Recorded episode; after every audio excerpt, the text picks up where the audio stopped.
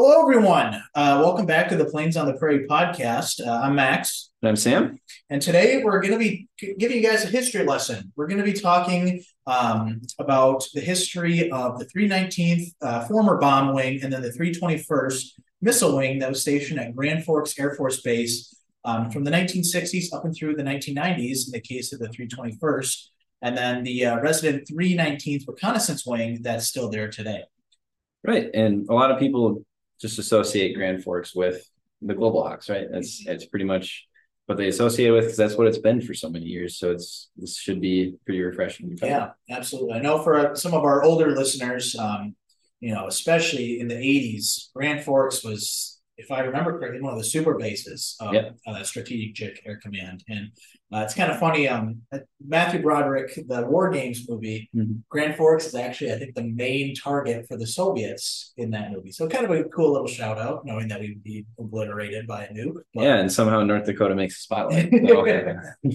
Something yeah, so we'll get started here. Um, and we are going to mention that this is going to be a part one. Uh, we're having a two part series. Uh, the next episode will be focusing on the fifth bomb wing and the resident missile wing at Minot Air Force Base. So stay tuned for that next week. I think we're we're both really gearing up to do some research on that. Yep, the the books are going to be out, and we'll still kind of cover some of our normal stuff at the end of today. We'll mm-hmm. discuss, you know, some events and stuff like that. So yeah, we'll just dive into it. Absolutely. All right. So um, from my research, uh, I know that in September of 1958, um, Grand Forks Air Force Base was already open. It was mm-hmm. under um, Tactical Air Commander at that time, um, Air Defense Command, and you had the resident 18th Fighter Interceptor Squadron with the F 101s. Yep. Um, we've covered them in a past, our past interceptor video from, I think, two years ago. Two years ago, yep. And then we also touch base on them briefly in your video. Yeah, right. we'll drop some links in the podcast description here for you. Yeah, but in September of 1958, uh, Strategic Air Command established the 400 or what 411th 33rd Strategic Wing at Grand Forks Air Force Base.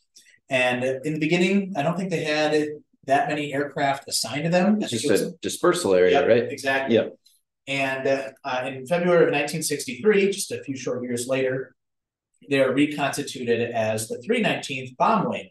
And it, it took the lineage of the World War II 319th Bombardment Group. So during our research, and we've actually, again, to mention another video that we've covered, um, the B 20, actually, excuse me, I am getting ahead of myself. The uh, A 26 Invader at Grand Forks Air Force Base, uh, for once, I actually can't name a tail number off the top of my head. Um, but that A26 is painted up in 319th bomb bombardment group markings. So what makes the 319th unique was that it was the first Martin B-26 Marauder group um, assigned to the Mediterranean theater of operations. So flying the B-26s, they were assigned um, interdiction missions either against Italian targets or German targets um, along the Italian coast and mainland. Um, and then I believe those operations went into mid to late 1944. Sounds right. Yeah. And interestingly, in early 1945, the 319th was rotated back to the United States and training on B 25s and eventually A 26s. Um, they were reassigned to the Pacific Theater, where they actually flew from Okinawa and hit Japanese targets in mainland China. Hmm. And they did that through August 1945 to, through the end of the war. Yeah, that's really interesting. A lot of these units are, as you you mentioned before we started this recording here, a lot of these units are really well traveled. All these yeah. active duty units, so it's you know you'll get a completely unique story um, through them, but they all kind of share the share the you know history of you know bouncing between theaters world war ii or going to korea or wherever. It's really interesting. Yeah. And you know we we were talking again beforehand it's like some of those b20 or excuse me the b26 crews you know they could have hit a german rail yard in italy and then a dam in germany and then a, a camp in japan or china. It's like some of those pilots they must have seen you know, hundreds of miles, thousands actually. Well, and that's the thing with like the B 26 and B 25 units in World War II. B 25 served in every imaginable theater. Same with the B 26. You got New Guinea, you got, you know, the Mediterranean, uh, France, everything. It's just lumped in. It's really, really interesting. Now, Sam, off the top of your head, do you know are there any bombers that were used exclusively in the Pacific and not in Europe, or vice versa? Sorry to put you on. yeah, you're putting me on the spot. I mean, someone can probably correct me. I believe the 26s, A26s were primarily Pacific, Okay. but they weren't. I don't think they were exclusive. Um, you had the P61 Black Widow. that was that, that was exclusively yeah. Pacific. That's not a bomber. I mean, you, had everything serving widespread. I mean, like people like to associate B 17 with the European theater, but they're extensively used early World War II, especially um, used as reconnaissance machines. The 24 was widely used by the British in Burma. But yeah, getting off on a side tangent there. But yeah, there's, you know, pretty well traveled aircraft for sure. Absolutely. So um, after the war, uh, the unit was deactivated, like most of those World War II squadrons. However, they were brought back up. Um, you know, not even three, four years later. Um, this time under the Air Force Reserve component, where they flew F eighty fours and F eighty sixes until um, the Air Force Reserves um, were switched over to the exclusive role as being troop carriers and cargo planes. Mhm. Um, and that didn't exist for very long. I think only maybe about 10 years, 10, 15, give or take. Um, and then obviously we know that Air Force Reserve units fly fighters and C-130s today. Yeah. Um, what I found was interesting during my research, going back to uh, the World War II era of the 319th was Mercury 7 astronaut Deke Slayton. Um, we should have an episode about astronauts here Yes. eventually someday. But Deke Slayton, the astronaut from the Mercury 7, actually flew A 26s 319 um, from Okinawa. It's kind of a cool little tidbit. That is. You know, the fact that one of those original astronauts, you know, has even if it's distant, has some connection to Grand Forks Air Force Base is pretty cool. I mean, you said it best there. Um, so yeah, and then we mentioned that the A twenty six on display at the gate is in the markings of uh, the three nineteenth A twenty six. Yep, and that one's still on our slate to do and walk around videos as well. Absolutely. And I, I do know that there is another um, 319th marked A26 in a museum. Um, I know a gentleman that I follow on Instagram has posted a couple of pictures of it. Uh, the A26s of the 319th can be very easily distinguished because they had a bright blue, well, navy blue almost Right. tail. And then depending on what number of aircraft it was in the flight, whether it was, you know, one, two, four, eight, seven, 12, whatever, um, they'll have that number in big white letters on the back. And it's, it doesn't have any connection to the tail number whatsoever. It's just that owns aircraft. Aircraft identification. Exactly. Yeah, Exactly. And I think the Grand Forks one is either 01 or 10. I, I can't remember off the top of my head, but it's, it has a zero and a one. in it. there we go. Yeah. yeah. So Yeah, and then uh, through the Cold War, uh, the 319th flew uh, B-52s and then KC-135As um, through the 1960s up and through the 1980s. Mhm. And then Sam, if you want to talk a little bit about what came after the B-52s. So after the B 52s, I mean, they transferred from the H, uh, from the G to the H, and was it G to H, and then or was it H to G? Oh, Because I mean, I'm an English major. I should know my alphabet. no, I, yeah, I'm, I'm through my research, I was kind of finding both. Like they transferred from Yeah. an H model to a G model. well, I know the G model is what's currently in service. Right. Probably be H to G. Yeah, and they transferred to those in '83, um, and then the last 52 departed in 1987. And what came next was was the B-1B Lancer. Mhm. which would have been a heck of an aircraft to see. Oh. Wish they would have preserved one at the base, but Well, you know, with how many of them are being retired nowadays, it's a possibility. it's a good possibility. Yeah. So then, and then, unfortunately, the bombing uh, section left in '94, but um, you can still see the B uh, B fifty two out front there with a Hound Dog missile, Yeah. air to ground missile, and we've covered that in a video earlier on in our um, YouTube channel days there, and you can find that here in our description as well. And then something something interesting that came up in 1980 that may warrant its own video. I'm not sure, but um, in September 1980, B-52 experienced a wing fire. Yeah. Uh, that was uh, there's high winds that night. It was uh, according to the statement, it was 25 plus miles an hour winds. I mean, not uncommon for North Dakota at all. But it uh, basically the wind, as long as it stayed in one direction, it wouldn't uh, fan towards the fuselage and what was inside the fuselage, um, or a couple bombs.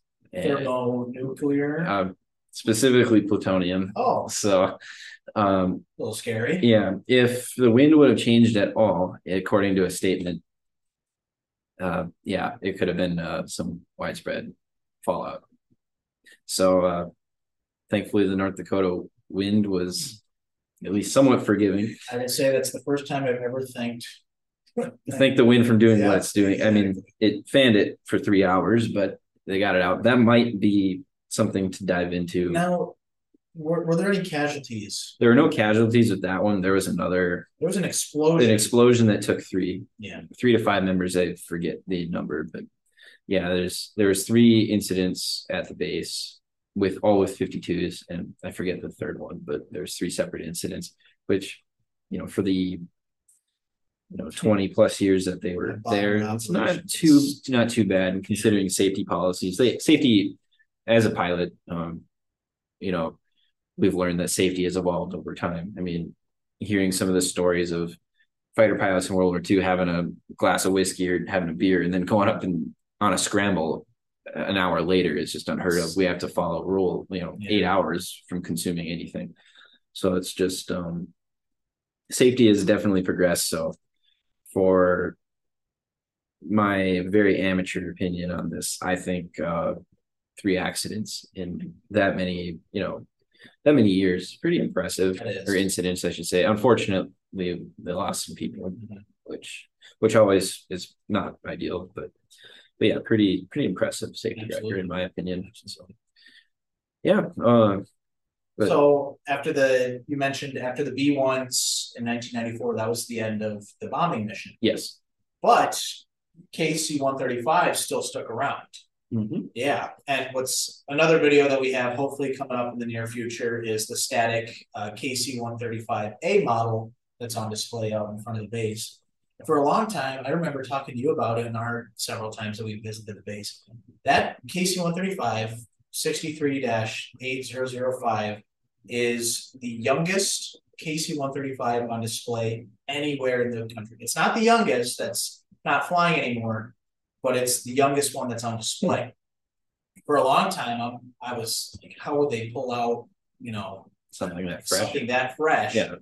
And especially if you look at Joe Baugher's amazing website, Mhm. both 004 and 006 are still flying. Mhm. And, you know, it, it took a little bit, but I finally found out from a gentleman that was a former um, KC 135 maintenance officer at Grand Forks that that one had a cracked backbone Oh, and it could not be repaired. He said that there wasn't worth it. it wasn't worth it. So they were permitted a one-time ferry flight to Grand Forks. Mhm. It was decommissioned. I don't know if it was always an A model or if they had to retrofit on A model, um, you know, engine setups, but we have it. Yeah, I can't complain. Can't complain. so. Yeah, well, and you got to see something pretty exciting.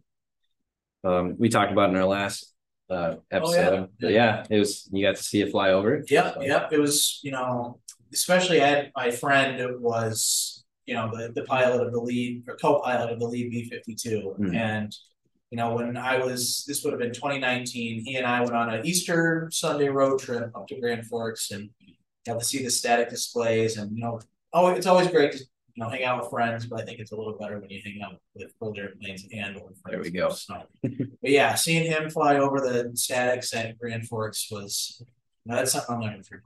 Right. It gave me goosebumps then, and it's giving me goosebumps now, just thinking about, you know, how special of a moment that was for me Right. and him. Definitely a full circle moment too. Absolutely, And a cool tribute to the history of Grand. Forks. yeah. Yeah. Well, then, uh, the, uh, going back on topic here, the, the air refueling mission eventually did leave Grand Forks in two thousand ten. Um, the last of the KC one thirty-five Rs, uh, departed for various units throughout the country. Um, and they're missed. I know a lot of people miss having, you know, either, you know, just having a man flying mission. Yeah, same as here as Fargo, right? Yeah. Everybody misses a man mission. But, you know, with the RQ fours, you know, they're more involved in global politics and the geopolitical. Right, well, they have a good presence there. I mean, they have Reapers visit once in a while for training, and uh, that ramp is pretty full once in a while down on down off Highway Two there. So, and I know Grand Forks, it's a huge base too. Mm-hmm. So I know that um, if there's ever any bad weather, let's say I know in Oklahoma or Florida, it's not rare to have like I know they're being phased out as we speak, but E6 Mercury's, right, um, RC 135s from Offutt, they'll get sent up to Grand Forks. It's you know it's not rare. maybe it's not not rare, but you know it's not uncommon that you know you might see a old 135 parked at the end of the ramp with a Christmas tree or right. that used to be like old times. Right. well, and who knows? Something in the future could shake out. Maybe uh, for a manned mission. It's definitely got the always, capability for absolutely, it. So. Absolutely. So yeah, that kind of wraps up the 319th. Um, again, such a distinguished unit, and then in the short time that we have, you know, we we both wish that we could cover so much more of their history, but and yeah, we could in a conversation in a conversation for absolutely. sure. Yeah, and next time we'll be covering the fifth bomb wing. We'll be uh, taking you over to Minot over the airwaves here, but um, so that one will be exciting, and then um, I guess to wrap things up, we got a few. Oh yeah, we got the uh, 321st to talk about. We want to. We could talk about that. Yeah. All right, all right. Well, we should also mention that um, in addition to the 319 at Grand Forks, they also had the 321st Strategic Missile Wing. Uh, so when you pull up to Grand Forks Air Force Base, unfortunately, it's no longer there. Mm. Um, it was blown down during a storm, but they used to have um, an ICBM, a Minuteman III, on display. And, you know, when you think of North Dakota, a lot of people obviously think of, you know, agriculture, the bison, and then you think of nuclear missiles. Yes. And uh, back in the heyday of the Cold War, um, Grand Forks was actually the first um, Strategic Air Command missile base. Um, they were the first to receive Minuteman, I believe, ones and twos hmm. um, in that, you know, entire uh, missile field that stretched, oh my gosh, from just south of Jamestown up just um, near our old stomping grounds in Walhalla. Right. Yeah. But Absolutely. I think everywhere where people are square, square miles. Yeah. It's just a ridiculous coverage of the state. But so their history goes back to the 321st Bomb Group, uh, medium during the Second World War. And like the 319th, they also operated out of the Mediterranean. However, they flew uh, North American B 25 Mitchells. And that's that they flew exclusively throughout the war. Mm-hmm. Um, I believe it wasn't, uh, shouldn't even said it, but the uh, the variants, it wasn't the gunship version. I think only the Navy and Marines. Oh no, Air Force flew. Air Force did fly them. The yeah, PBJs and stuff were also outfitted, but you talking the J model or yeah, yeah, because so. you got the H, which which has the seventy five, yeah. but not many units were equipped with that. Yeah, and they only flew missions again out of the Mediterranean, um, striking targets in mostly Italy, uh, the former Yugoslavia, stuff along those lines. Um, I also read, interestingly, that they participated in psychological operations. Hmm. So instead of mount or putting bombs into their bomb bay, they would actually load it up with, um, you know, just huge things of pamphlets that they would drop over, you know, German or occupied territory that they would, in theory, land in the hands of some young German conscript or something who's like, man, I don't want to die for this. Right. Yeah. And get them to either lay down their weapon or, you know, just, you know, not pick it up when hmm. the day that the invasion came. So really interesting stuff. This. Yeah. Uh, so after World War II ended, the 321st was again, most of the units deactivated. Uh, but as soon as the Cold War started, brought right back up. And the 321st actually was assigned uh, B 47 Stratojets. So some of those really early Cold War jets, right. the, the, quintessential polished aluminum with the SAC Milky Way strap. Oh, oh, makes, makes my heart, heart jump out of my chest thinking about them. But they flew out of Florida. They were actually never assigned to Grand Forks Air Force Base. Um, and then eventually, I think as the B 47s were phased out uh, towards the end of the 1950s, uh, the 321st was deactivated once again. However, Air Force brass loves to bring back old units. Must have mm-hmm. maybe one of the generals was, you know, a private or an airman at the time. And the 321st was brought back in 1964, now as the 321st Strategic Missile Wing. And they were the first SAC trained uh, Minuteman missile squadron anywhere, or wing, excuse me, um, in the entire Air Force. And they were assigned to Grand Forks Air Force Base and eventually move their way up from the Minuteman one to the two, and then lastly the three.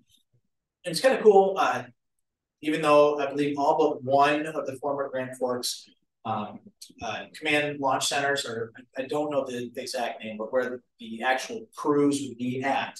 Um, one of them still exists today in Cooperstown, North Dakota. Yep.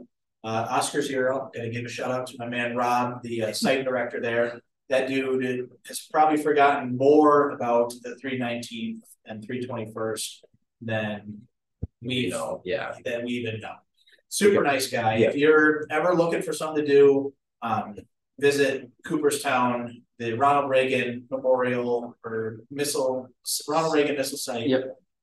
Awesome spot. Well, and I've been seeing uh, posters all over town uh, oh, signs. Yeah, the tour. They, the yeah. tour, yeah, they've been uh, advertising. So if you see any of those ads, take a look at them and make your way out there. Absolutely, absolutely.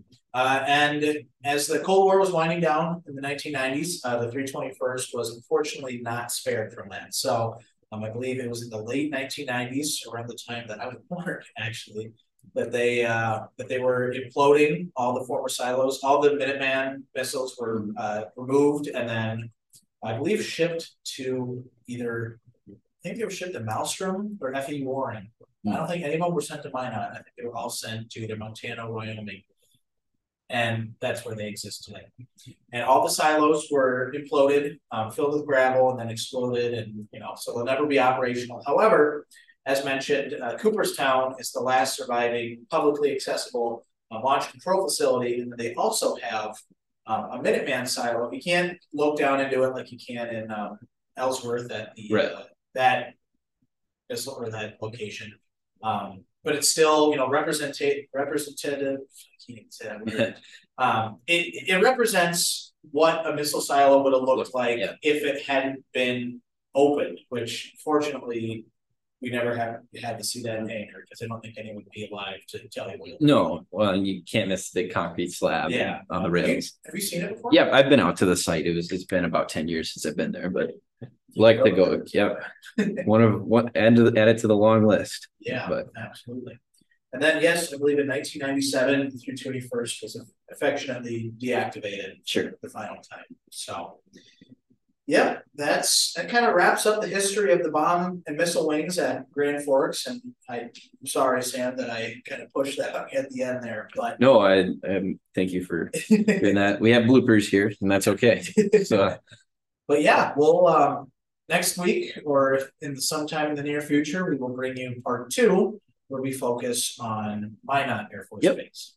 And that one will be quite exciting. Yes, because they're still actually flying their big old bombers. Oh yeah. Yep. Why not? Why why why not? Why not? Yeah, there you go. Reason's the reason. yeah, there you go.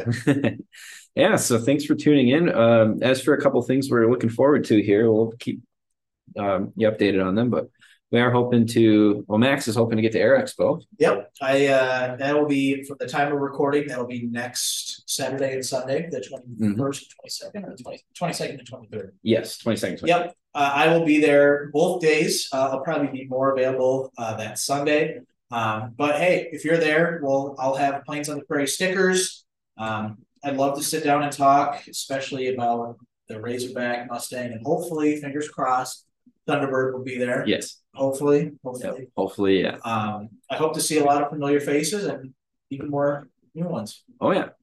Yeah, and then um, I'm kind of torn right now. I have potentially an opportunity to go to Oshkosh, so if we can work that out, we'll cover both. Um, if not, my fallback is going to Air Expo, and I guess I'll have to spend Sunday with Max, but that'll be all right. So thanks. yeah.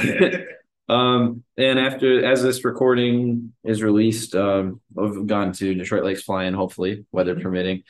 Um, so that'll be fun. I heard. I'm excited for that. And P fifty one that we're very familiar with here in Fargo is hoping to make it out. Hopefully, there. yes. I did talk to him, and he is itching to go. Good. So yeah, and then I'll I'll have coverage of that hopefully by now, and at least just a post on um on uh the Instagram and Facebook pages. Uh, we'll try to if there is anything for a video, probably put that together. Absolutely. But yeah, thanks for tuning in. Um, as always, let us know if there's anything you'd like us to cover, any comments or um, suggestions, Anything. really anything. We'll we'll talk. to- Yeah, Yeah, I you can probably tell I love hearing my own voice. So yeah, give us, you know, a reason to sit down and talk. If you know, if you yourself are a pilot, if you know someone, if your grandpa flew 500 missions in Vietnam, we want to sit down and talk with you. right. And we're open to anything. We are trying to stick to that format where we're doing a you know one of these podcast recordings every week released. Um,